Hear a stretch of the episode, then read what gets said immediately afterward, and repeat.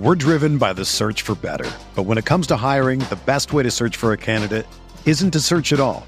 Don't search match with Indeed.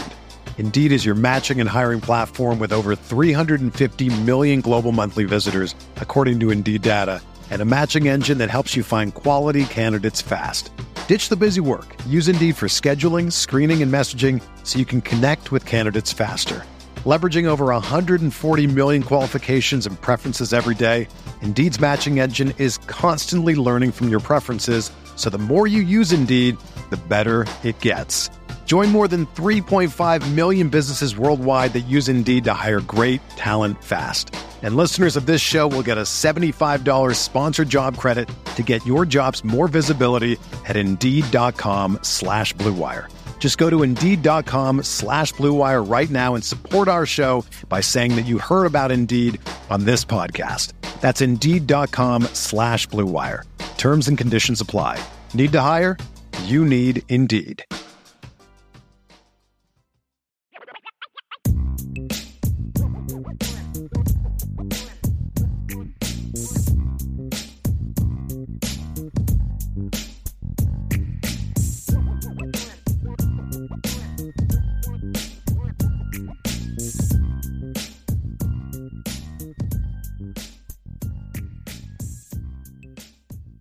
All right, I got some more questions here. Great questions today, everybody. I, I really enjoy these. Do, do we answer this one? The one Which that one? you just said the, of the 2023 commits who has the Oh most yeah, I'm sorry, I didn't get to that one. it was an Irish Town, right? Irish I think Chi-Town, I yeah. put it away. I took it off. Of the Yeah. 2023 commits, this was for you, Ryan. yes. Who has the highest? Who has the most potential? Keon Keeley, I'd say. I mean, he's if Keon Keeley, there's no reason that projecting forward that you can't say if Keon Keeley develop body develops and he's 6'6, 265 pounds, that he can't be like one of those future Chase Young type of Yeah. draft prospects, right? Like he's, I mean, a menace. Like every time, every everything that you want in a premier edge rusher, defensive ends, Keon Keeley has it. I mean, I, I don't know if I'd even say it's close. And that Yeah, and there's several guys I have with five star upsides in this class. It's just Keon is he's special. Let me ask you this: Who is Yeah. it after Keon? I think that's more of a conversation that would be more interesting to have than I mean, the first one I think is is easy. Even if they'd have got Dante Moore and Jason Moore, my answer doesn't. I don't even think twice about it. Yeah. As far as you know, most potential because I think Dante Moore was a great player because his floor was as high, incredibly Sure. high. Sure. Um, I think there's other quarterbacks in this class that have higher ceilings.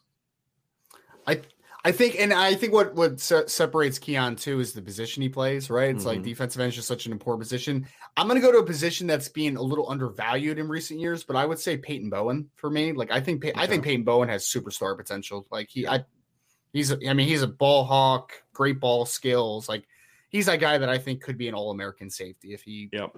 is the is the I mean because he's the athlete we think he is. Hmm. Right, so Yeah. I, let me think about this one because I, I might I might have to go with you on that. I'm trying to think through because like I'm trying to think who are the guys that I have given five star upside grades to. yeah, That's what I'm trying to think too because obviously it's going to be one of them. But you know I do have upside grades here on the the boards. Uh, So I have on defense I have five guys with five star upside grades. Mhm. and on offense I have four now that Jaden Great has, which is this is the most five star upside grades I've ever given out for a Notre Dame class. There's nine already. Awesome. And on defense, it's Keon one, Peyton Bowen two, Micah Bell three, Boubacar four, Drayk Bowen five. And if I was going to drop one of those guys, I'd probably drop Boubacar because he's so raw. yeah, But I think his upside is, I mean, he is a bigger, more athletic ver- and more powerful version than Adetokunbo Ogundeji it's fair. right? And and and Adi was a pretty good football player. Sure was. So I think Boubacar's got a really high ceiling. But to me, when I look at that list, the the thing that's the only guy that I would say in that list that compares to Peyton would probably be Micah Bell. But the difference is, I think Peyton's got a lot better frame than Micah does, mu- much more size. And when I look at Jagusah, Paige, and Braylon James, upside on offense, I just don't think any of those guys are in the same, quite the same level as Peyton Bowen. You know, I think Jagusah might be the only guy just because of positional value, right? Mhm. Being an offensive tackle, but even then, I don't think he's a left tackle. So Sure. I, I'd have a hard time not going with Peyton Bowen as number two. Jagusah is worth talking about though, because I mean, yeah. I think he does. I mean, if there's another guy, he he has all American potential. I think. I mean, to your mm-hmm. five star upside rating uh, wise, I mean, he could be a dominant player. But again, it's because that's that's the interesting one for me. Like, I don't think it's really close between Keon Keeley and Peyton Bowen, even though I think both could be superstars because Keon Keeley plays a position that is just so important, right? But when you're talking about when you're talking about Charles Jagusah, right tackle, offensive guard compared to a safety, that's where like the gap of importance starts like mm-hmm. going a little less for me. You know, if he was a true left tackle, to your point though, that probably wouldn't even be a conversation. He'd be no, point. he'd be number two, yeah. right? Hundred percent. Yep, agree. We're driven by the search for better, but when it comes to hiring, the best way to search for a candidate isn't to search at all. Don't search. Match with Indeed. Indeed is your matching and hiring platform with over 350 million global monthly visitors, according to Indeed data, and a matching engine that helps you find quality candidates fast. Ditch the busy work. Use Indeed for scheduling, screening, and messaging so you can connect with candidates faster. Leveraging over 140 million qualifications and preferences every day, Indeed's matching engine is constantly learning from your preferences, so the more you use Indeed, the better it gets. Join more than 3.5 million businesses worldwide that use Indeed to hire great talent fast. And listeners of this show will get a $75 sponsored job credit to get your jobs more visibility at Indeed.com slash BlueWire. Just go to Indeed.com slash BlueWire right now and support our show by saying that you heard about Indeed on this podcast. That's Indeed.com slash BlueWire. Terms and conditions apply. Need to hire? You need Indeed. Whether you're a world class athlete or a podcaster like me, we all understand the importance of mental and physical well being and proper recovery for top notch performance. That's why I'm excited that Unifyd Healing is sponsoring podcasts on the Blue Wire Network. Unifyd Healing is a new and super innovative global network of wellness centers powered by Energy Enhancement System, or EE System. If you haven't heard of the EE System yet, then you'll want to listen up. This technology promotes wellness, deep relaxation, purification, and rejuvenation. Wherever you are across the globe, access to a center is easy and affordable. Interested in experiencing the EE System technology for yourself? Go to unifydhealing.com slash bluewire to learn more and find a center near you. That's unifyd, U-N-I-F-Y-D, healing.com slash bluewire. No material or testimonials on the Unifyd Healing website are intended to be viewed as medical advice or a substitute for professional medical advice, diagnosis, or treatment. Always seek the advice of your physician or other qualified healthcare provider with any questions you may have regarding a medical condition or treatment and before undertaking a new healthcare regimen, including EE system. I, I, love this one. Matt was Matt 2011 GT with a super chat. I appreciate that, Matt. It's just simple. Is it football season yet? I mean, it's always football season. It's always That's, football. You know, season. always football season. but man, we're getting close. It's like 50 days, something like that, for the first game. I mean, we're getting close. Yeah, we're getting really, really close. Uh, I appreciate the super chat very much. Got a super chat from just your ordinary Joe. I got so tired of hearing that Notre Dame's goal was to play for a championship rather than winning one. Thank you guys for not per- perpetuating Brian Kelly's phrase ending regular season up near the top does not equal job done. I mean, Joe, that was my biggest. And Joe, just to remind you, you're bringing up Brian Kelly here, my friend, not not me in this instance. Uh, love you, Joe, but uh, that was my biggest beef and why I still get frustrated. Brian Kelly's he worked. If he would have worked as hard at recruiting and developing and relationships as he did at spinning narratives, he might have won a championship at Notre Dame. I mean, he worked hard to change the narrative, including trying to get people in the media to, you know, be his buddy and say the right things and do all that kind of stuff. He worked hard to change the narrative as opposed to just working hard at coaching. You know, and and that's the thing that disgusted me. It was always somebody else's fault and it was always changing. Like he had a way with words because again, this is a guy with a political background. He understands how to use words to manipulate a point, right? Right. I mean, it's something you and I kind of talk about in our personal personal conversations. It's like, you know, it's like if you were just be honest, you know, eh, people would respect you more. If you'd put yeah. into work, people would respect you more. You spend so much time trying to spin a narrative. Like it's like, does anyone believe that just randomly all these media people last year started talking about if they go 11 and 1, this is the best coaching job of Brian Kelly? And it's like within a week, all these things. It's like, like I feel like I'm watching like you know, politics. And I'm getting like, if I turn on Fox News, I'm getting like every right wing analyst is like repeating the same thing. And if I turn on CNN, every person, left person is repeating the same thing. It's like, okay, you guys aren't even like having individual thought now. Just Are you- are all repeating saying- the same talking points. Are you saying know? that narrative was created in an echo chamber? Is that what you're saying? Yes. uh, duh. Uh, and that's what it was. It was just like, why is everybody all of a sudden talking about this is going to be the best? It's like we're in September and people talking about this is going to be the best coaching job and Brian Kelly's tenure. And I'm like, what? Like, okay, where'd this come from? Like, who's starting this one? And it just like if you put that much energy into like getting the most out of your team, maybe you might actually won something meaningful in your 12 years as the winningest coach at Notre Dame. So yeah, w- and mm-hmm. look, we like Marcus Freeman. I didn't like Brian Kelly. Everybody knows that, but I didn't hold Brian Kelly that standard because I disliked him. Because I'm going to hold Marcus Freeman to the same exact standard, right?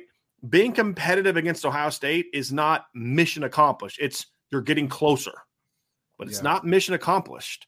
Getting to the playoff and losing by three in the semifinal is you're getting closer. It's not mission accomplished Right. and and no matter how my personal feelings are towards the coach the standard is the standard it doesn't change and so it is nice to have a coach that's embracing that because if mm-hmm. you listen to all the players when they came back decided to come back and not go to the nfl and you listen to the spring interviews they're not saying we want to play for a championship i came back to win a championship and that starts at the top. Sean and I have talked a lot about this. Sean Diggs and I've talked a lot about this. The message is different now. It's not we want to, you know, do graduate champions. Duh. That's like bragging about what your job is. right? That's like Ryan bragging about, hey, I wrote an article today. Well, yeah, it's your job. It's what you're supposed to do. I showed up for the podcast. Well, was it any good? Well, no, no, no. I showed up for the podcast. Well, that's your job. That's like what you're supposed to do. I like participation awards. It's a don't know what you're talking about. participation. That's a great. It's a participation trophy. When we don't play that, you know what I mean? Like that's not what the standards at Notre Dame graduating champions, dude. That's what you're supposed to, and you don't even do most of that. Right. I, I've talked to Power Yeah. Five coaches. They're like, dude, Notre Dame coaches have it easy when it comes to academics because it's all handled by the school. Like we have to do ch- class reports and all all the stuff that Adam Sargent's people do. Coaches at other Power Five schools have to do, right? So I'm sorry, you're not getting a, a cookie for graduating your players. You're at freaking Notre Dame. That's that's what you're supposed to do. If you don't do that, you don't have a job. Your job, your your your praise should come because you're competing for and winning championships. I'm always going to use the phrase you're competing for a championship, but not winning one doesn't au- automatically equal that your season was not a success. But winning one is the ultimate su- success. And if you're not taking steps towards getting there, then you're not doing this coaching thing right at Notre Dame. And that that was a big issue I had with Brian Kelly. N- Now I want cookies. Thanks, Brian. I know, right? Fat Fish said Weiss still would have gotten that garbage extension. Talking about beating USC, could you imagine what his extension would have been if he'd have beat USC? Would have been He a John might still he Gruden might still be the coach. Like we can't True. afford to we can't afford to buy him out. You know, it's like He'd be oh on the my bo- goodness. He had Bobby Bonilla deal and still get Oh, a million he- a year for the next you 50 kidding. years. You are not kidding at all. All right, Pat McMahon. I, I like this one. This is more of a comment. I know star ratings aren't everything, but fun fact with Greathouse's commitment, Notre Dame has 90% four or five star recruits, according to 247, compared to 54% average from 2017 to 2021. That is a very interesting statistic, actually. That's a, Um, that's a that's very. I mean, 54 seems low, doesn't it? Like that's a that seems really low. It's about right. It's about Yeah. right. Now it's Yeah. about right for what I know Notre Dame was. I'm not saying it's right for what. Oh no, Notre I, I just meant be. I just Yeah. meant based upon what it should be. it Yeah. just seems very Yeah. low. Yes, yeah. No, I So- wasn't saying that Pat was wrong. I was just like, wow, yeah, because it's 18 out of 20, so that's the Uh-huh. 90 percent. And um, should be 20 out of 20. Ohio State's at 88.9 but- Wow. because Ohio they both have two three stars.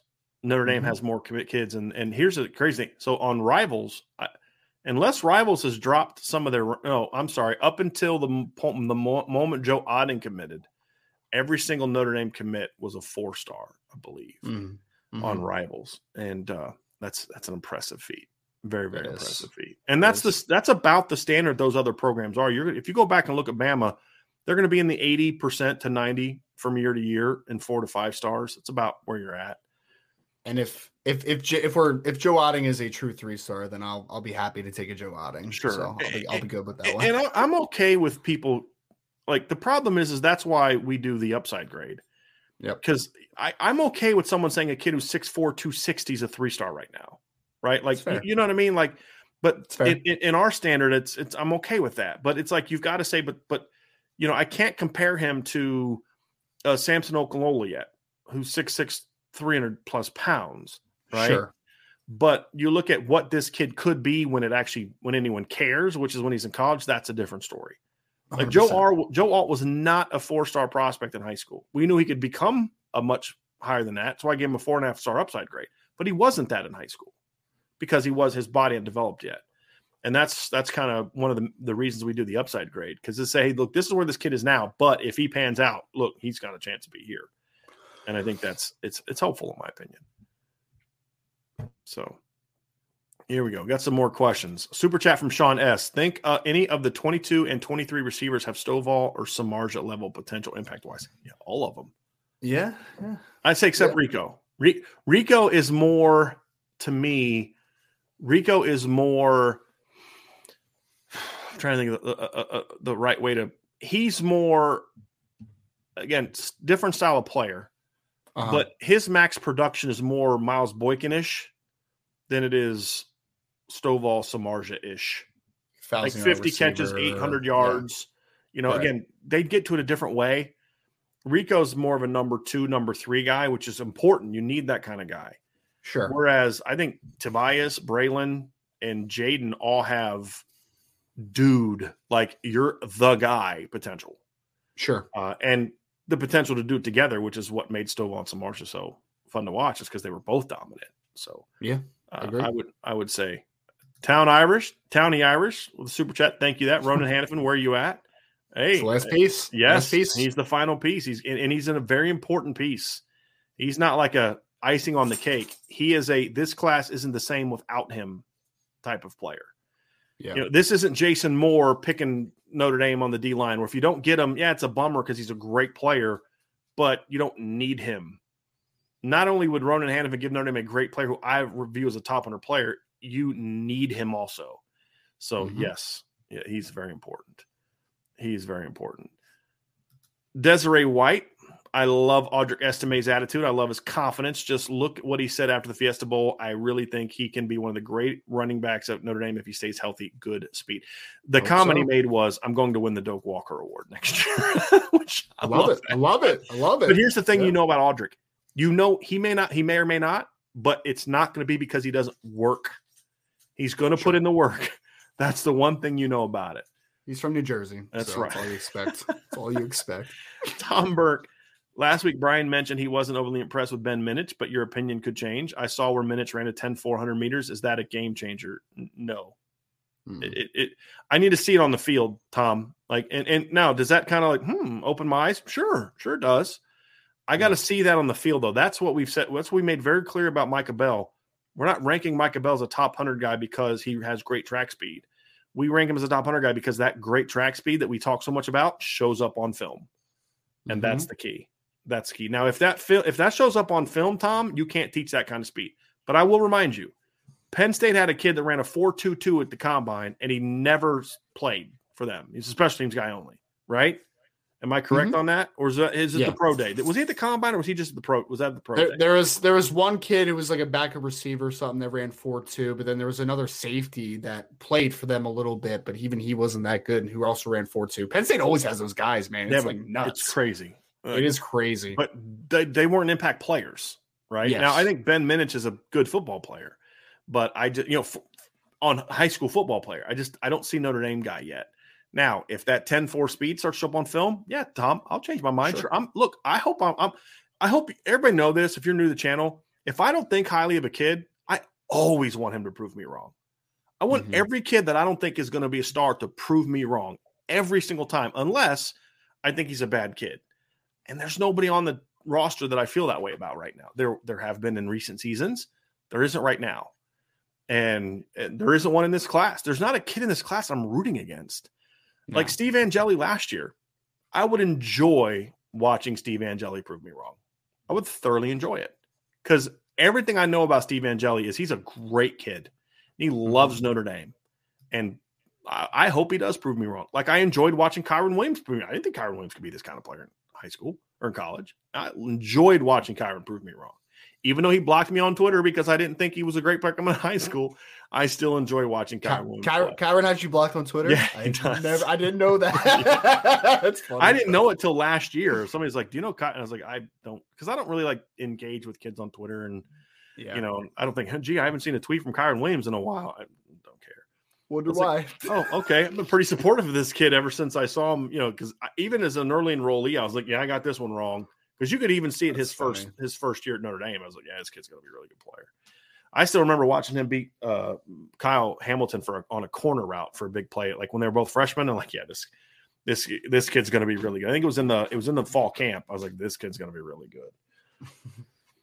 sorry, you see Rita walking around. Uh, so I had to let Rita down in the basement today. Uh, we had some storms today, and she doesn't handle it well. And my wife's out of town, and locking her out of the basement would have caused her to panic, so I'm letting her lay down. But sometimes she gets antsy. 99 prompts, BK ain't one. For 223, is the coaching staff? This I'll ask this of you, Ryan. Is is the yep. coaching staff exceeding your expectations in terms of recruiting? Basically, are the results coming sooner than you anticipated? I, um, I, I want to. F- all right, so let let me backtrack real quick. So I think that you saw the immediate impact of Marcus Freeman when he first got here. I mean, a lot of the final touches on 2022. I mean, you talk about like Jaylen Sneed and Tyson Ford and like those types of guys. Like he showed his impact very quickly. I would say this, Brian. I don't know if you agree with this. I think where they're exceeding my expectations is that not that Marcus Freeman and his staff are successful recruiters to this degree. It's more the fact that they completely flip the script as far as how they attack recruiting. Like so much mm-hmm. collaborative effort and just changing completely your ideology of how they are going to recruit is what has surprised me the most. Not that they're good recruiters, because I knew Marcus Freeman was a good recruiter, and I know that a couple of the other guys are on the staff that were already there are good recruiters. It's more the fact that Marcus Freeman has so much confidence in himself as a first year coach that immediately he was like, nope, we're doing it this way. We're not like changing some things about it. We're completely flipping the script. I think that's the biggest surprise that I've had. I will say individually, there have been a couple guys better than I thought right away.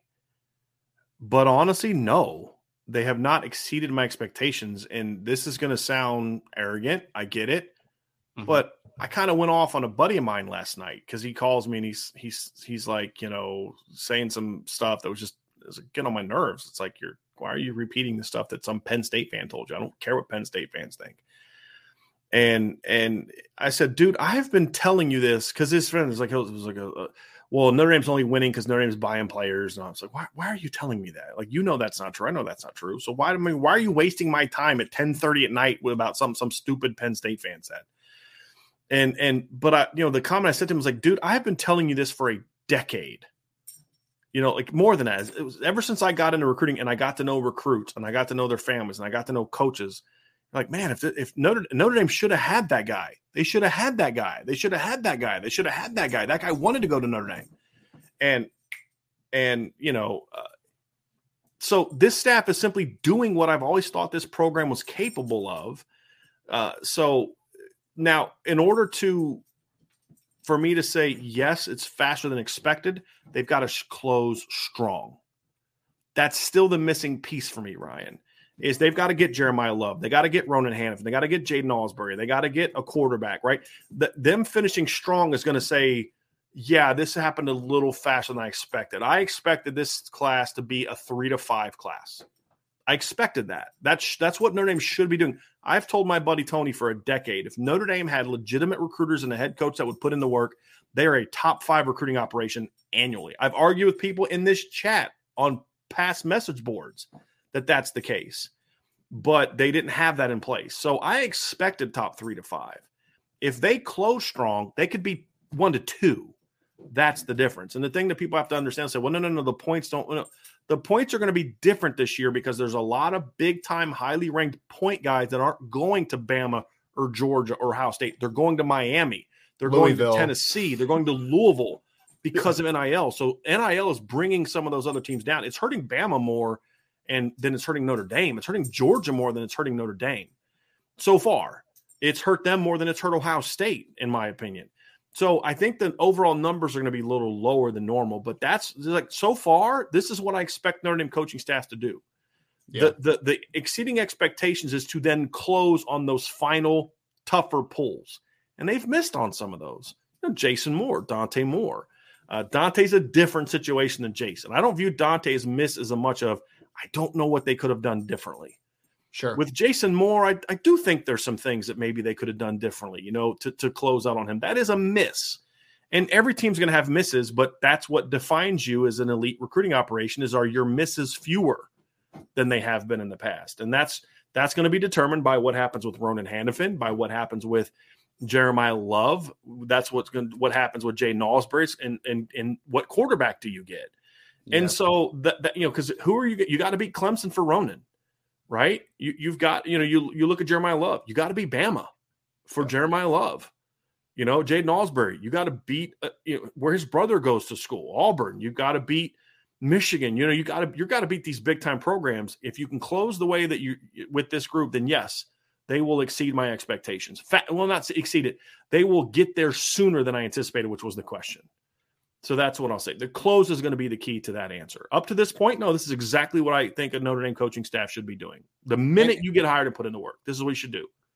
Can I add in one thing too? Is and I know people get hyper focused on the misses, and I get it a 100 Mhm. percent.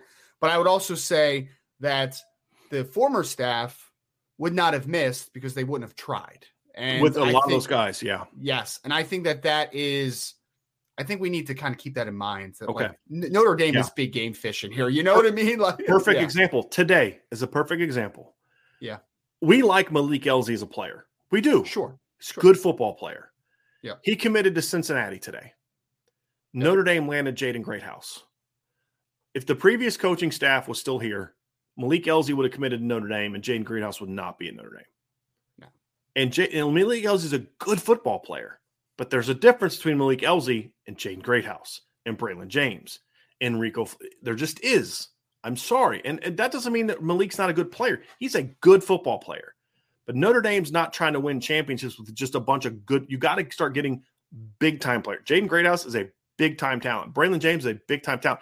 Neither one of them are in this. No, all three of Notre Dame's current commits would not be in Notre Dame's class if the previous staff was still here. They And, and two, and I would say at least two out of three Notre Dame just wouldn't have put the effort in. Like we've heard at least from two. I mean, literally, Jaden Greathouse really. wasn't even offered.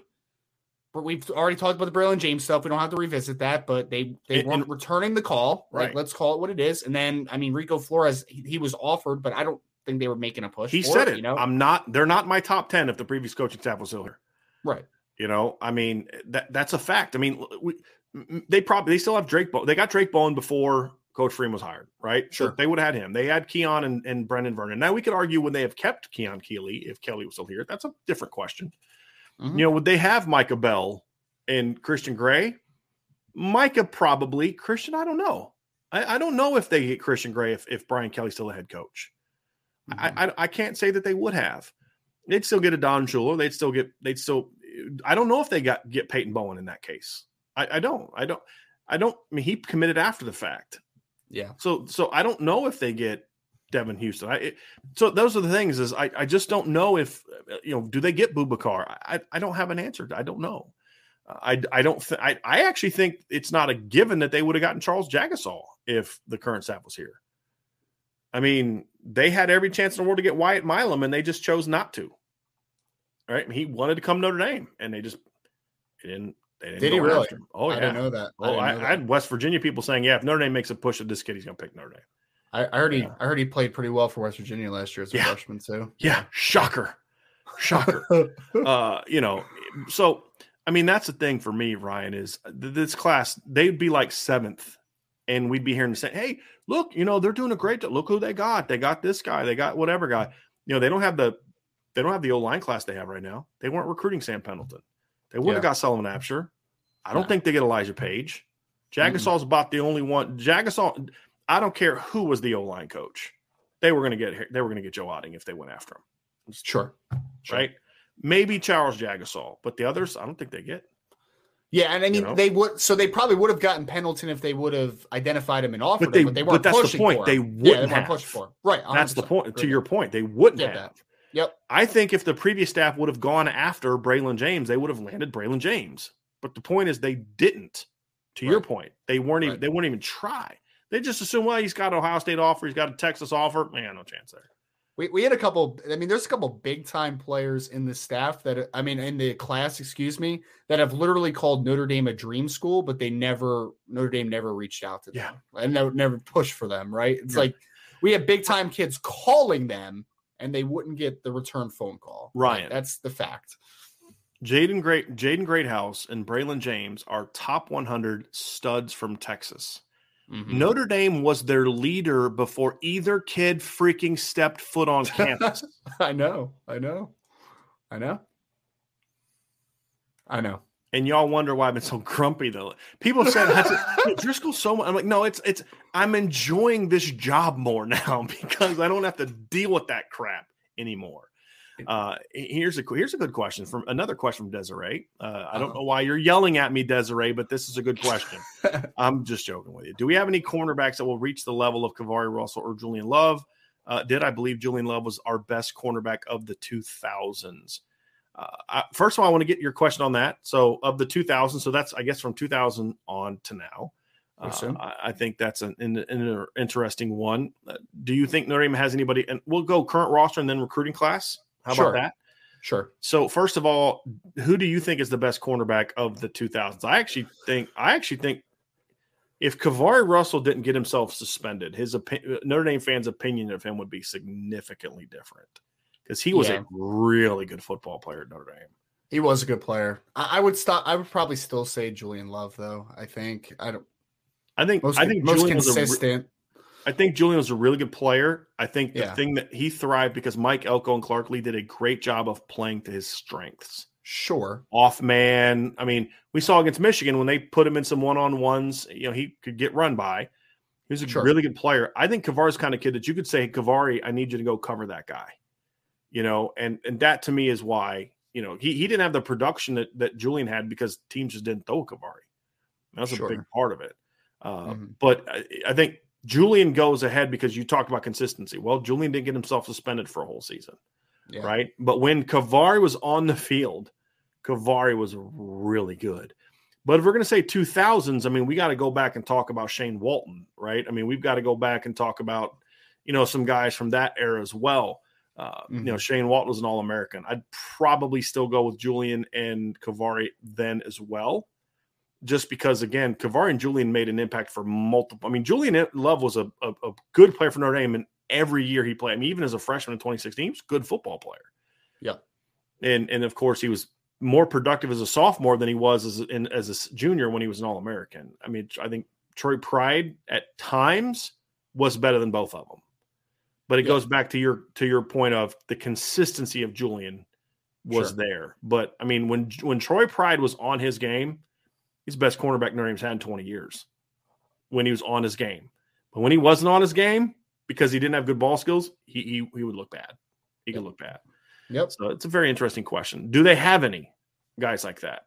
Yes. I mean, I think just from the guys that are the known commodities, uh, Cam Hart's ceiling is just sky high, man. Like he could be as good as as he wants to be, really. I mean, if he's Mhm. putting in the work this offseason, he's able to stay healthy and and keep, and keep everything together. uh, Six two and a half, four four speed. I mean, that those are those guys don't come around too often, man. Like they really Mhm. don't. So Cam's an easy one. I know. I, I'll let you speak more to like the the younger guys, Brian, because I know you've seen more again of. I know we've talked about like the um a, couple Benjamin of freshmen, Morrison, Benjamin Mickey, Morrison, right. and Jaden Mickey. Like I saw Jaden Mickey in person, but I just I don't I don't know enough of him as a recruit to be like, yeah, that guy could definitely be that dude. But I mean, I think that Notre Dame has two guys in this Right. recruiting class that could be those guys. I mean, Micah Bell's ceiling is another one where it's just like it, you almost can't see it, right. Right. And I think Christian Gray is another guy. I think he's just going to be a really consistently good player, you know. So it's conversation. And that's what I think Julian Love was. yeah, Like when sure. I think of Julian Love and he was an All American, he's a really good player. I don't think Patrick Peterson. I don't think no. You know, uh, Stingley is a freshman. I don't think Ahmad Gardner. I don't think that dominant corner. Like he wasn't the cornerback version of Jaylon Smith, right? Right. Right. And, and and so to me, that's why I say he was a really good, consistently good football player. I think there's several guys that could be that. I think Cam Hart could be better than that. I think Benjamin mm-hmm. Morrison could be that. I think Jaden Mickey could be that. I definitely think Micah Bell and Christian Gray could be that. Because again, I don't think he was an elite, elite player. He was a really good player, consistent that played in a system that, and he benefited from, let's be honest, that front four was one of the, I mean, the only front four that I will definitively say was better than Notre Dame's 2018 front four is Clemson's. That's sure. it. And that Clemson D line in 18 was, I mean, even without Hamilton, I mean, not Hamilton, uh, Lawrence, uh, Dexter Lawrence in the playoff, they were still a heck of a defensive line. Uh, that was a, gr- I mean, he benefited from playing in front of a phenomenal defensive line and front seven. I mean, just you know, Drue Tranquill and Te'von Coney at linebacker. Uh, that was a really good front seven, and that helped Julian and helped protect Julian. And he had two really, a really good safety t- combination uh, behind him as well. That's just a really good defense. It was. I don't know if he's the guy you look at and say, you know, he's Jeffrey Okudah. He's well, no, you know, like no. like uh, like when they played Clemson, as good as Julian Love, he was not the best cornerback on the field that day. AJ Terrell was. AJ Terrell's you know? phenomenal. And yep. and so was he really good? Yeah. Was he a, an elite elite player? I don't think that he was. And there are a lot of guys that I think could do that, especially with the as good as we think the front seven is going to be. So yeah, I think they got some guys like that. I, I, do. I think they have the talent to be very similar in the secondary to what they were in 2018. The question is, will they have better depth than what they had in 2018? And will they kind of take it to an even greater level of where you have uh, 2018 at three spots, but then you have Sauce Gardner at the other, right? Sure. I mean, that's the question of that. I don't know that they have that right now. Even the guys like Benjamin, I, I think Benjamin Morrison could be a great player. Do I think Benjamin Morrison's the number four overall draft pick down the road if he maxes out? No, I don't. Right. And that's where I think there's still there's still room to kind of to kind of get going, in my opinion. Sure. So they they got to get there. They got to get there. All right, let's get to some more questions here. Here's a Jaden Greathouse comp I wanted I wanted to ask you about. Uh, 99 problems became one. Could Greathouse get faster and be similar to David Boston? Uh, Boston outgrew the receiver position, but was a matchup nightmare before that happened. So let's talk about the college version of David Boston, not the David.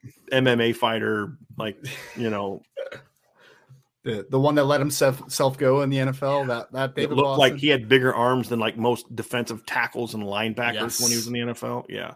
Yeah. yeah. Um, so guy did David, not miss curl day. He did not miss upper body day. Sure did not. Yeah. I mean, it was like remember LaRon Landry? He was another one that was just like, yeah. what, dude? All right. Um, yeah, no, Boston. I mean, I, I, don't I don't see the comp personally because I understand why it's like a big body type of thing mm-hmm. that we're trying to get to. But again, Jaden's like technician, route runner, physical. David Boston was a freak, man. Like mm-hmm. when he mm-hmm. was at Ohio State, I mean, that kid could run and he was like 6'2, mm-hmm. 225. Like he was just a massive, massive guy. So, um, and I mean, you even saw in the NFL, David Boston was super inconsistent because of a variety of reasons. But the mm-hmm. best of David Boston, he was still a freaking nature. Yeah. P Stu 130. Ryan, how about possibly faster version of Anquan Boldin as a comp? See, I don't, I don't hate that one, Brian. I think we're getting somewhere on that one. I, I mean, body type is similar. Uh, body type similar. Think, I'll say this: it's a much better comparison if you look at the NFL version of Anquan Boldin. See, I remember in college, Anquan Boldin was a quarterback, an option quarterback in high school. He was just yeah. an athlete that you were just kind of getting the ball to. His game as a receiver was still evolving. So that's why I don't I don't like the comp of Anquan at Florida State. Sure. I do like the comp of Anquan in the NFL because his Anquan got his game grew as he became a more experienced wide receiver. He was a heck of a high school option quarterback. I'm sure. Not surprised yeah. by that at all. I mean, yeah. so Anquan, An, the best of Anquan Boldin, he wasn't really a contested catch guy though. He was an after catch like yeah. monster. He was the volume like, would, guy. Yeah, right. he would just break a ton of tackles. He would be your modern like big slot today, man. Like he would just yeah. So I, I do like the comparison for the fact that like body type and also I think that that how Jaden Greathouse wins as a YAC guy is similar to how Anquan Boldin won as Mhm. a YAC guy, if that makes sense. Yeah. Good questions, everybody. Uh, let's see here. 99 Problems also asked this one, Ryan. If Notre Dame can close on Hannafin, finish this phrase. This is the best Notre Dame receiver haul since. It's the best Notre Dame receiver haul since did Michael Floyd have another a couple guys with him that year? Not like this. I mean, it was it was uh Deion Walker was the top hundred guy, but then your next guy was John Goodman. Uh, okay, so I- I'll I go think here. the, I'll go the haul the year before was probably better one too. You had Golden Tate and Duval Kamara the year before that. All right, I'll go here then. This is the best Notre Dame wide receiver haul since Ryan Roberts was born. Okay. We'll, we'll go there. I I still I still like the 2016 class a lot too. If we're just looking at what they were as high school players, Javon McKinley. If you think that Jaden Greathouse's numbers are good, go look at Javon Oh, McKinley's saw junior him. numbers. I saw him. I Dude had saw over 50 catches and a thousand yards and 14 touchdowns in the playoffs I know. I know. in LA. I mean, again, he's playing De La Salle, saint Mhm. John Bosco. Javon McKinley was a stud. You also had Chase Claypool in that class. You also had Kevin Stepherson in that class.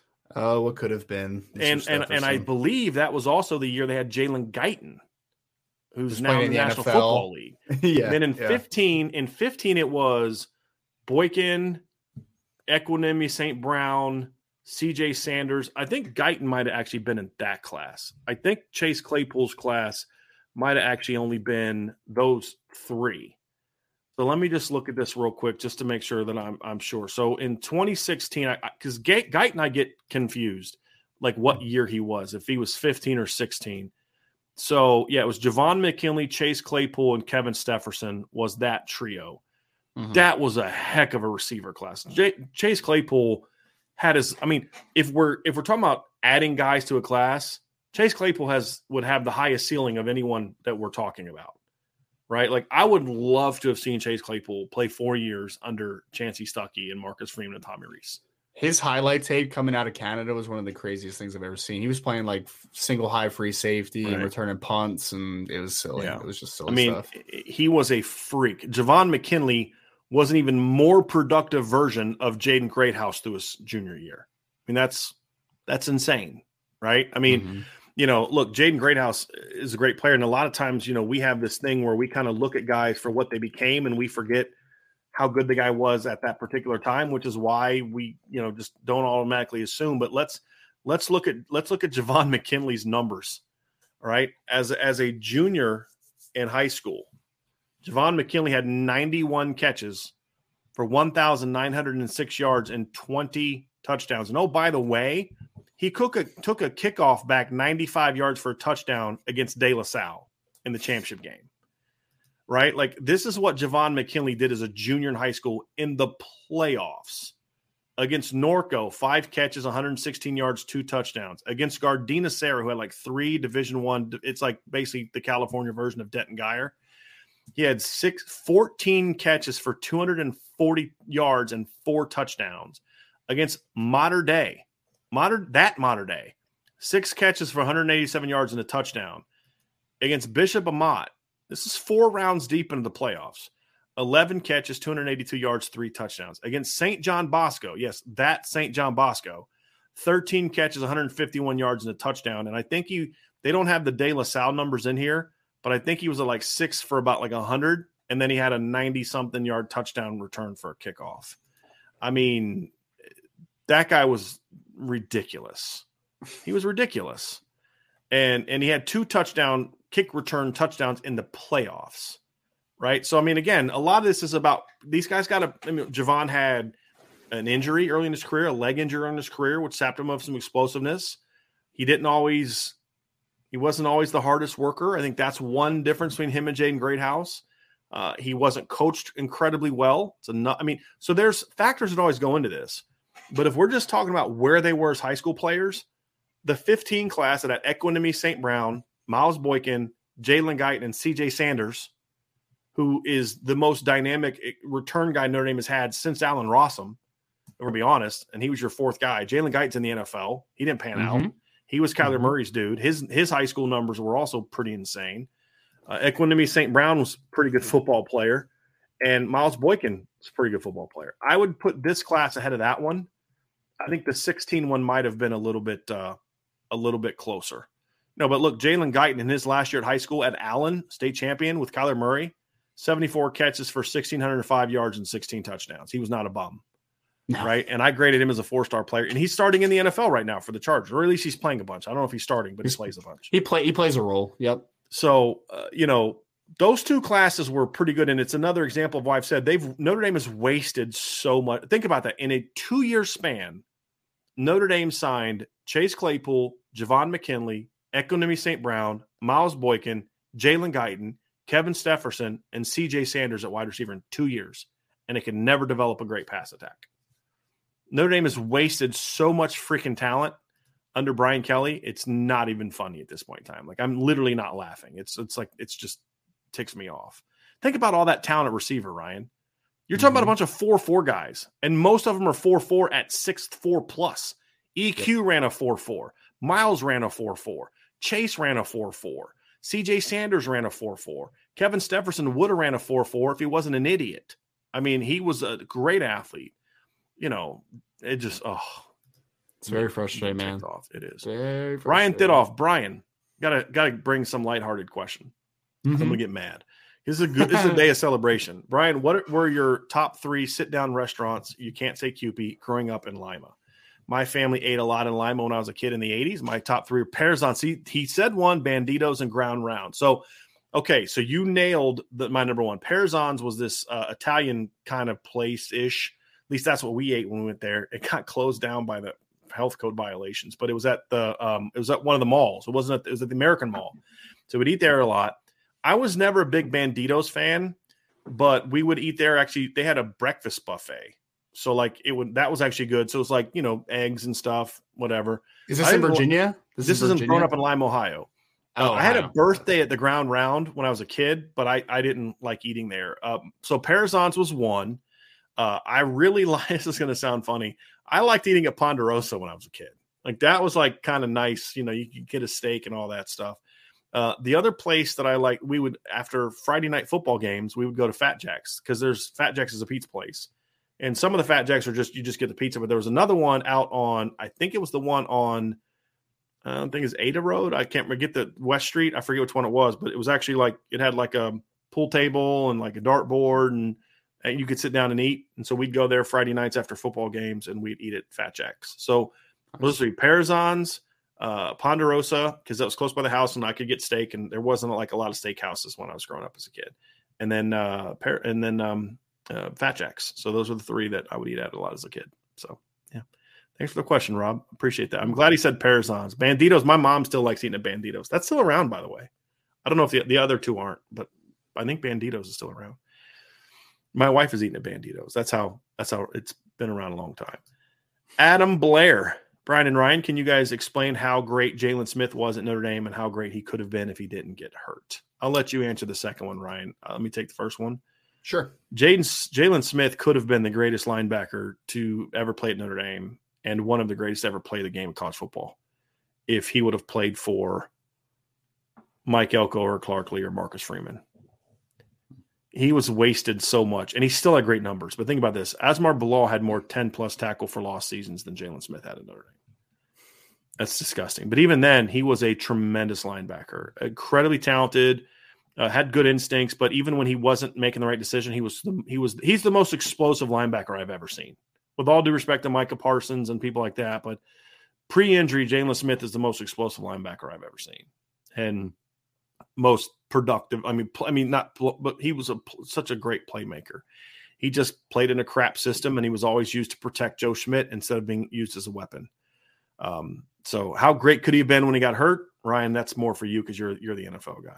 Well, I, would say he definitely would have been a top 10 pick in that draft rather than a second round pick because of the injury, the Achilles. I I mean, Jaylon Smith was still a good player with the Cowboys for a couple years. I mean, he earned himself a, nice little contract there. I, I don't necessarily think it was the athletic limitations due to the injury that caught up to him. I think that, if anything, Brian, in my opinion, eh, he guesses a lot. And in the NFL, he guessed a lot, and his eye discipline wasn't the best. So he would just kind of get lost in the shuffle at times. It really, I don't think it was an athletic limitation thing, though. I think he came back and he was still a great athlete. Maybe he wasn't quite as good an athlete as he was as a peak at Notre Dame, but like I don't think it was an athletic deficiency. I think it was just more some discipline issues as far as a player. and, and I don't think he was the, the times I saw him play, he wasn't as explosive as he was at Notre Dame. He was still explosive compared to most linebackers. It'd be like Will Fuller losing a tenth of a second on the 40. He's still fast, but he wasn't like he was before. Uh, and and and the, the bigger thing, the the change of direction is the thing that Jaylon lost. Downhill, Jaylon was still explosive. Yeah. But some of the things he could get away with when he wasn't necessarily making the right decision. That's what I was saying. Like he I thought he showed some good instincts for going to the ball in Mhm. college. You can't always get away with that in the NFL, especially when you've lost a step. He could get away with things when he before he lost a step, then that he just couldn't. I would I would imagine, and in a couple games I saw him play, I, he couldn't get it. He would you know like in college, Jaylon makes that play Yeah. right? But I, I think he deteriorated a lot quicker athletically. You know, and then That's the fair. eye discipline issues, Ryan, I would imagine become an even greater issue when Becomes you can't quantified. overcome it. Yeah. Right, right, right. Yeah. Yeah. Yeah. It's a good question. It's a very Really good question. Another day is here, and you're ready for it. What to wear? Check. Breakfast, lunch, and dinner? Check. Planning for what's next and how to save for it? That's where Bank of America can help. For your financial to dos, Bank of America has experts ready to help get you closer to your goals. Get started at one of our local financial centers or 24-7 in our mobile banking app. Find a location near you at bankofamerica.com slash talk to us. What would you like the power to do?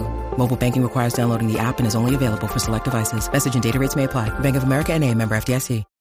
When you need mealtime inspiration, it's worth shopping Kroger, where you'll find over 30,000 mouth-watering choices that excite your inner foodie. And no matter what tasty choice you make, you'll enjoy our everyday low prices, plus extra ways to save, like digital coupons worth over $600 each week. You can also save up to $1 off per gallon at the pump with fuel points. More savings and more inspiring flavors make shopping Kroger worth it every time. Kroger, fresh for everyone. Fuel restrictions apply.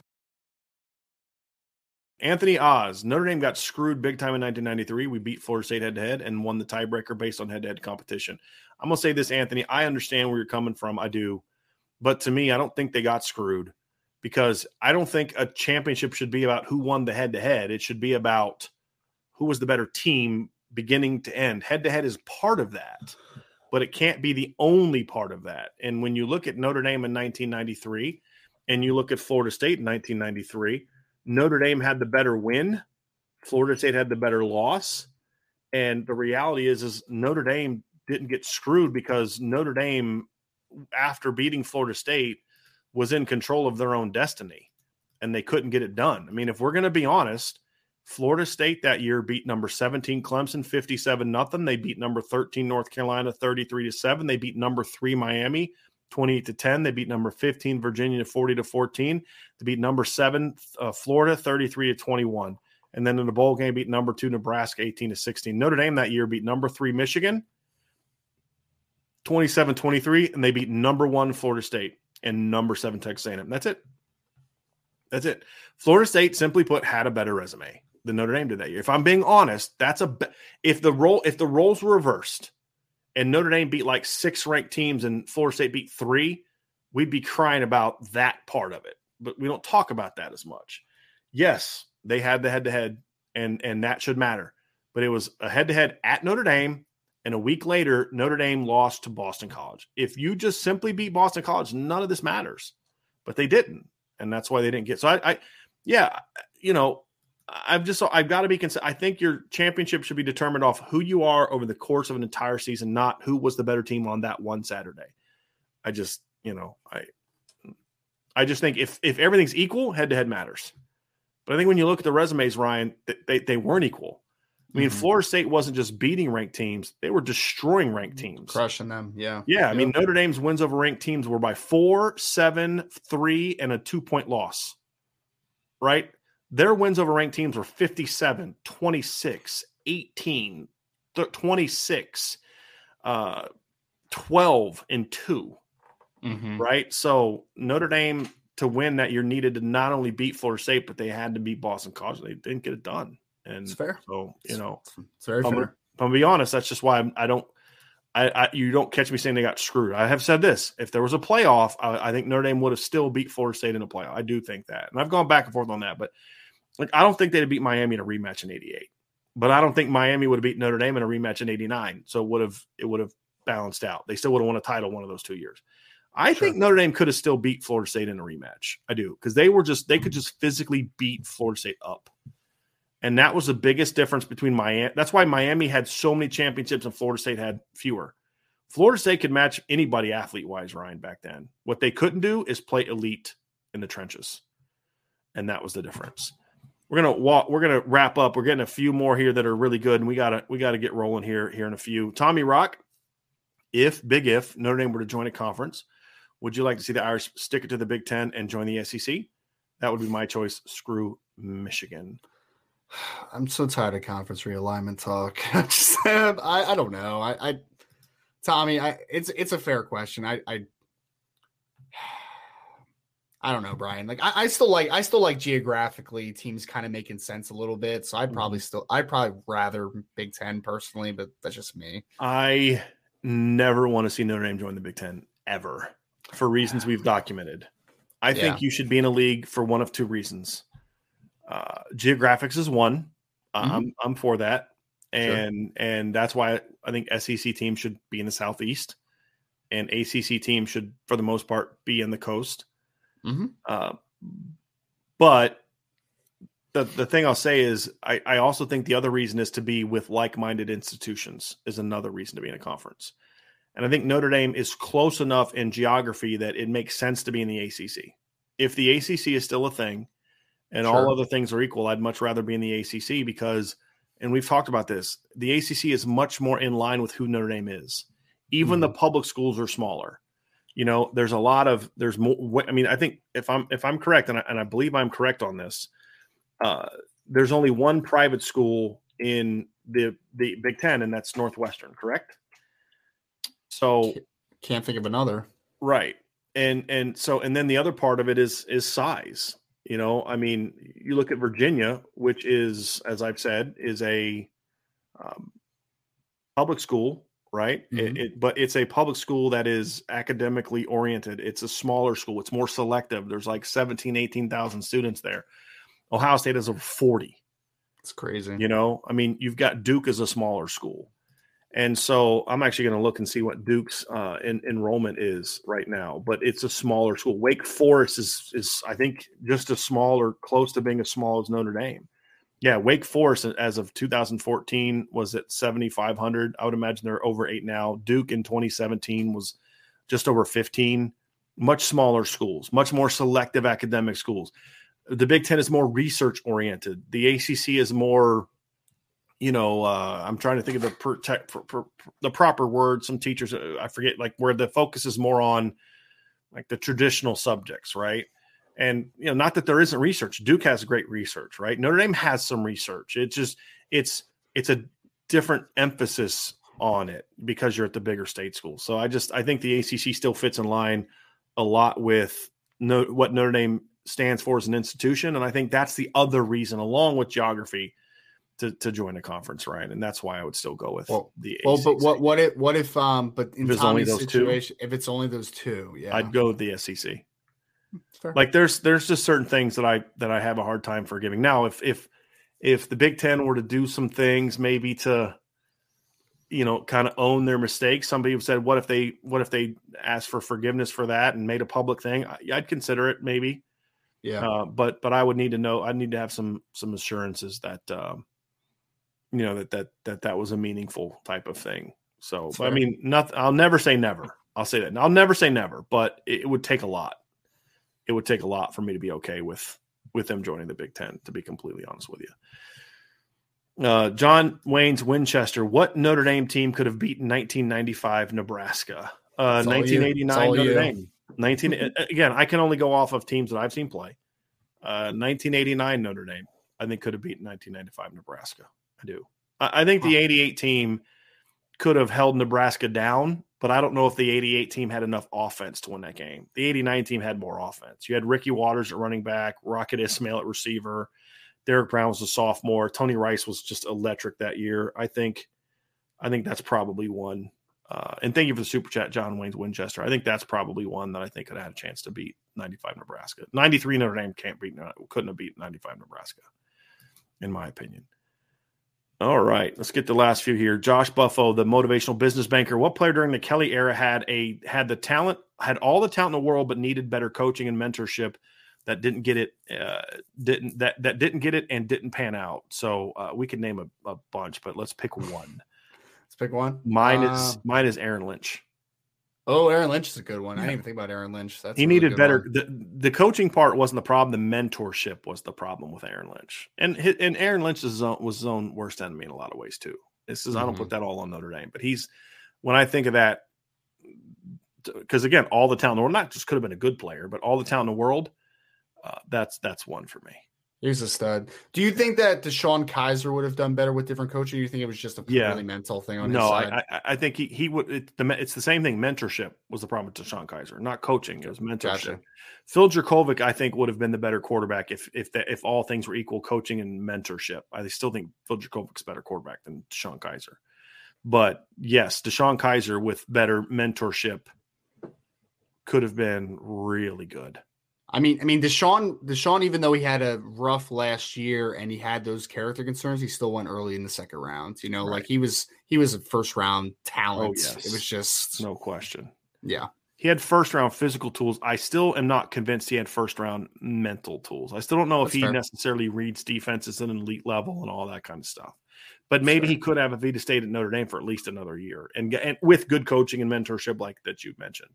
And maybe he would have wanted to stay if he right. had that good mentorship, right? Right. yeah. Right. Yep.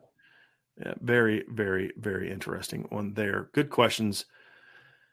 Gideon Rosa of the remaining realistic targets, Novosad, Ausberry, M'Pemba, Hanafin, and Love. Who has the highest upside? Of that group, I would say it's M'Pemba. I mean, uh, that kid I, I think M'Pemba is eventually going to be a defensive end. I think he's going to be a Viper type, and I think that he has all the talent in the world. I mean, that kid could be six three and a half, six four, 250 pounds, and still be incredibly explosive and incredibly bendy. But you're, I mean, on that list though, Hanafin has high upside. I think Love has high upside, but I, I'd probably defer to M'Pemba. I think he does have yeah. incredible upside. Who would be your number two? It would either be Jeremiyah Love or Ronan Hanafin. Be a yeah. tough conversation for I, me. I'd go Hanafin too. Uh, huh? uh, just because, yeah, for a number of reasons, I, I think it's close. If we're just yeah. talking pure upside, I'd probably have Love over Ausberry because I love Ausberry yeah. as a player. Love that as a player. I mean, but I'm not gonna sit there and be like he's gonna be the next Luke Kuechly. He's six foot foot one, 205, 210 pounds. You know what I mean? Yeah. Uh, it's it's but, the it's the floor of Jaiden Ausberry yeah, that gets you excited. Yeah. yeah. Oh yeah, and just the the leadership and the attitude yep. and yep. playmaking. A bit like he's that kind he, of guy. He's, that, he's got the feel of a team captain eventually. You know who he is? Stuff. He's Nakobe Dean, like, like different type of player, but like Nakobe yep. Dean was the best linebacker Georgia had last year, and I don't think it was close. Agree. But he was like what third or fourth of all the guys drafted, and I know there's some yeah. medical stuff there, but like, yeah. you know, it's just he, small, you know, blah blah blah blah blah. But man, when you talk, pop on the college film, and that's the best linebacker they had, Agreed. right? And that's yeah. kind of how I feel about Jaden Gray, Jaiden Ausberry. He may not be a future top ten NFL draft pick. I don't care where he goes, but mm-hmm. you're going to look at him in his career and be like, man, that guy was a heck of a college football player. Agree. You know, and uh, that's what I love about him. And and like you said, the, the intangibles with him are, are through the roof. Corey D, uh, super chat. Any rumblings? Thank you for the super chat, Corey. Any rumblings about Notre Dame uniform changes, pants? I haven't heard anything honestly, but I really haven't asked. I'll try to I'll try to do digging into that as we get closer to fall camp, but I haven't heard anything. Uh, Blaine Tiller says Jaylon Smith was amazing, easily the best linebacker, even over Manti at Notre Dame. See, again, we have to go. There's a difference between most talented and best. Yeah. Jaylon Smith was the best from the standpoint of talent, but you can't look at his production, and it's not even in the same universe as the production that Manti had. Now, it wasn't his fault. He played in a crap system. But mm-hmm. to me, Manti was the better college player because of the coaching and the opportunity to be a great player. I mean, Manti's numbers blow Jalen's away. Jalen was barely over 100 tackles, never got to 10 tackles for loss never had more than a two or three sacks in a season, never didn't have a bunch of turnovers. He was an, a, phenomenal player, but he just was held back by coaching. If all things were equal and they had similar coaching and all that, then there'd be no question that Jalen would be better. I think Jalen could have been one of the best linebackers to ever play college football if he was in the right system. I do. It's fair. Like if Jalen would have gone to Alabama instead of Mhm. Notre Dame, I mean, oh my goodness. I mean, and to this point, like we're talking about best college players, and I, I mean, I would argue that Manti is one of the best linebackers in college in the last like 20 years, Oh, right? yeah. Like, I mean, he was Yeah. fantastic. He was a fantastic player. Right. Right. And and Jalen could have should have been. And it's Sure. not his fault that he wasn't. Agree. But the re- reality is, I mean, to be a great player at some point, there has to be a level of production. And Jalen's production is, I mean, it's not special. The reason he won the Butkus Award is because people could watch the film and be like, this guy's unbelievable. Sure. Right. But, you know, it just, he was held back a lot, in my opinion. Last one from Sid Irish. This is a, this is a fun one, Ryan. Uh, Cool. so we're we're gonna wrap up with this top running backs in Notre Dame, and he's, and he ended up going top five. The follow up question was top five. So top five Okay. running backs since 2000. Now we did this yesterday with quarterbacks. Uh huh. You can go one of two ways. You can give your three favorite, or you can go Okay. top. That can be your top, uh, or you can go top in regards to who are the best. Okay. I'll, I'll try to hit the best. Best since 2000, Julius Jones, Josh Adams. Oh, man. Who would the third one be? I, Darius Walker. Okay. So what's your? Do you have a top five, or you're just going to go top three? Because it's I think I think said top three. I, can- I can No, keep going. five, yeah. um, Okay, so then after that, I would go. because 2000 is in there. Because like, man, I wish we could go back to the 90s and I could really talk Yeah. about some bad, no lead back. Well, they were they were they were talking Yeah. Hall of Famers at that yeah. point. Somebody said Bettis um, again. Bettis was long gone by the time the 2000 rolled 90s, around. early thou- early I mean, nineties. Um, Julius Jones to me is is at the top is is he was pretty he was really easy good- one. Yeah, I he mean, you a really Kyren. You know, where's Kyren in that list? That'd be interesting. oh, Ky- Kyren uh, might be four or yeah. five for me. Yeah, Cierre Wood is at least in the conversation. Um, you know, he had thousand yard year and, did, some did pretty Ryan good career. did Ryan Grant have a thousand yard year? I think thought so, may yeah. have. he was Uh, his yards per carry wasn't that great. no. Uh, let me let me, let me neither neither was Darius Walker. Darius Walker's yards per carry wasn't Mm-mm. that great either. The reason I put Darius in there easily and no questions about it, even though his yards per carry wasn't great, uh, is um, he was such a he was so productive in the pass game. Yeah, he was I great. mean, he caught a Yep. ton of passes. Ryan. Grant had a 1,085 yards in 2002. He averaged, uh, let's see here, 4.2 yards per carry. It was the highest of his career, uh, by the way. And he That's only had a, low. a 1,025 yards the next two years combined. So It's really low. yeah. it's not great. It's not great. I'm gonna see Julius Jones's college stats. I know the two was it 2003 that he just had. I mean, just wow. I mean, just really impressive numbers. But he had uh, so he had 375 uh, as a as a freshman, five yards of carry. Uh, I think that was, he- was that no, it's 2000. He had to kick. I was yeah, 2000. He had the kick return. I think against Nebraska. 2000 as a sophomore, he went for 657, 4.1 per carry. Their O lines back then were so bad. 2001, 718, 4.3. And then as a senior, he broke out, had 1,268 yards, 10 touchdowns, 5.5 yards per, per carry. And he was, I mean, he basically was the offense in 03. And that was after he missed the previous year for a suspension. So he also had 1,600 yards in his career as a, it was 2000 that he had the kick return. But he had, he had over, uh, he had over 2,000 yards in his career in return yardage, over 1,600 in kick returns and over 400 in punt returns. And he had a kick return and a punt return for a touchdown in his career. So, yeah, so that, that would be that would be that. So, yeah, I mean, there haven't been a lot of great running backs at Notre Dame since the 2000s. I mean, because Autry Denson's No. not on that list because he was done by then. Yep. Um, you know, I mean, of the Kelly era, I mean, you'd have Kyren Williams, you'd have you could have Josh, and because Josh Adams had three really good seasons at Notre Dame, he should have Sure come did. back. I mean, I Sure mean, that- that's the reality. He should have come back. There's there's no question about. it. He was not ready for the NFL. He got very very bad advice. Uh, you know, because you imagine Josh Adams playing that 2018 team as a Yeah. one-two punch with Dexter Williams. I've been fun to watch. Uh, and Ky- Kyren Williams is absolutely in the top five now that we're rolling through a few other names, Yeah. right? Like, I mean, yeah, had to be. Yeah. So I mean, just some different guys that led the team in rushing. You had uh so to me, you have Julius Jones. Honestly, if I'm going to talk about the entirety of their careers, it's hard for me not to put Darius Walker at number one. I mean, he had 780 yards as a freshman, and then went over a thousand the next two years, and he, He caught a player, man. ton of passes. I mean, so as a, as a true freshman, uh, he had uh, 100 786 yards and uh, seven touchdowns. As a sophomore in 05, he had 1196 and nine touchdowns, 43 catches. Mhm. As a junior, he had 1,267 yards, five yards carry, seven touchdowns, 56 catches. So, I mean, you know, that there's a pretty good football player. There's and you good. can use yards per carry weren't that great, but neither were Kyren's. I mean, Kyren Yeah. was was four nine and five two last Yeah, two know. years. I know. Uh, you know, he he's caught a lot of balls as well. But you know, Darius Walker was there, and then after Darius, they didn't really have anybody in that conversation. I mean, James Aldridge led him in rushing in 07, Armando in 08 and 09. And Cierre Wood had 600 as a leader. I- Then next year, he had 1102 the year after that. Him and Jonas Gray were a really nice one-two punch. they were. I would. Theo I Riddick was only running back for like a year.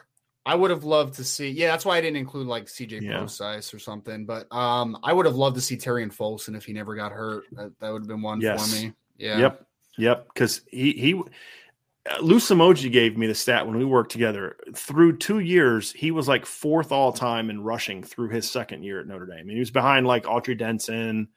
Uh, he was behind like I think like Vegas Ferguson and like I Mhm. think uh, Allen Pinkett. I think were the only three that had Yeah. more yards through his first two years than Darius Darius uh, excuse me than Tarean Folston had. I remember And I- his, his freshman year, man. He had some shake to him in the open Yes. field. I was like, "Woo, Yes. all right." Even the run he got hurt on, he had a really nice one cut. He just he was a stretch. I think it was a stretch play left. Yeah. He burst vertically, and it was like just a really nice cut, really nice cut. But he was a kid that could not afford to lose a step. Yes. That's the problem. Yep. So I go, I go Darius Walker one. I go, I'd go Julius Jones two. I'd go Josh Adams three because I actually think Josh Adams' best year was his freshman year. He was that's when he was at his was best great. Yeah. not his most Yeah. productive year, but he was really good as a freshman. So I go Josh three. I'd go. I'd have to go Kyren four. I don't know who five would be. I mean, may, maybe Cierre Wood, but I don't want to give him Wood, any love. Maybe. Uh, uh, I mean, just because yeah, he just wasn't a good kid. Trying to think of who else. Uh, Dex could have been if he would have kept his head head on straight. Um, Just give it the one, give it the one year breakout. Just give it the CJ Prosise. Okay, there we go. something. Yeah, Because CJ had it. production. We'll go with that. We'll go with Yeah. that. So there you go, guys. Everybody, uh, let's let's kick the uh, uh, petty Clemson person out of here. Some people, man, I tell you what, uh, just no no common sense whatsoever. So anyway, Ryan, that's going to do it, man, for our two in one show. So three and a half hours deep. So that was uh, re- really good stuff, everybody. Hey, as we get out of here, I, I lost Matt's. Here we go. Mace AK. Here we go. Join the message board, everybody. Hit the subscribe button, hit the notification bell, share this podcast, leave a five star review. Visit the IB store for some gap closers merch. And as always, go Irish. Thanks, everybody, so, so much for being with us the last two days. Uh, very, very long shows, uh, but I, th- I think lots of great content. Big day, right, Ryan? I mean, end of the day, what we were here today to begin with, Jaden Greathouse picks Notre Dame. Notre Dame's back to number one in the recruiting rankings. Uh, really, really big time pickup for for the Irish and a much, much needed player. Thanks to Jaden Greathouse for joining the show and being with us today. But uh, we'll probably be back tomorrow. I'm not 100% certain if we're going to have the RTCF show tomorrow. We'll have to see on that one. Uh, but that's why you need to hit that notification bell. And then, of course, you can follow me on Twitter at Coach D178. You can follow Ryan at Rise N as in Nancy Draft. I can follow him there. And of course, the best way to do it is just be on the message board. Sign up at boards.irishbreakdown.com. So have a great day, everybody. Thank you again for all your support. We love all y'all. Have a great day. Thank you for listening to the Irish Breakdown Podcast.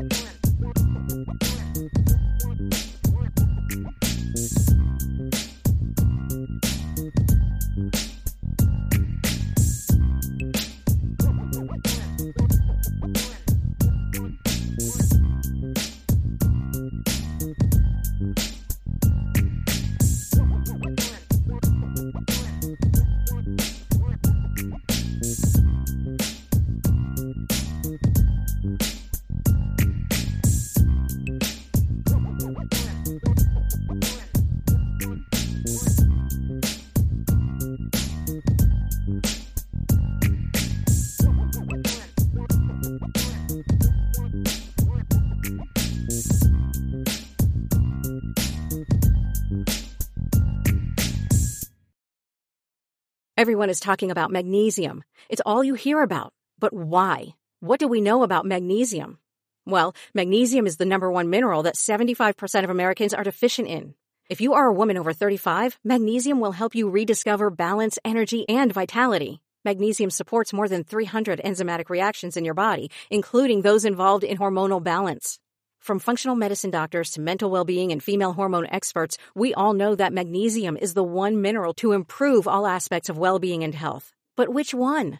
Magnesium Breakthrough from Bioptimizers, the trusted choice recommended by leading experts with seven best absorbed forms of magnesium to ensure your body receives the support it needs for overall well-being. Go to bioptimizers.com slash balance today and use code BALANCE10 for 10% off. Support your journey to wellness at B-I-O-P-T-I-M-I-Z-E-R-S dot com forward slash balance. Magnesium Breakthrough from Bioptimizers, your foundation to optimal health and vitality.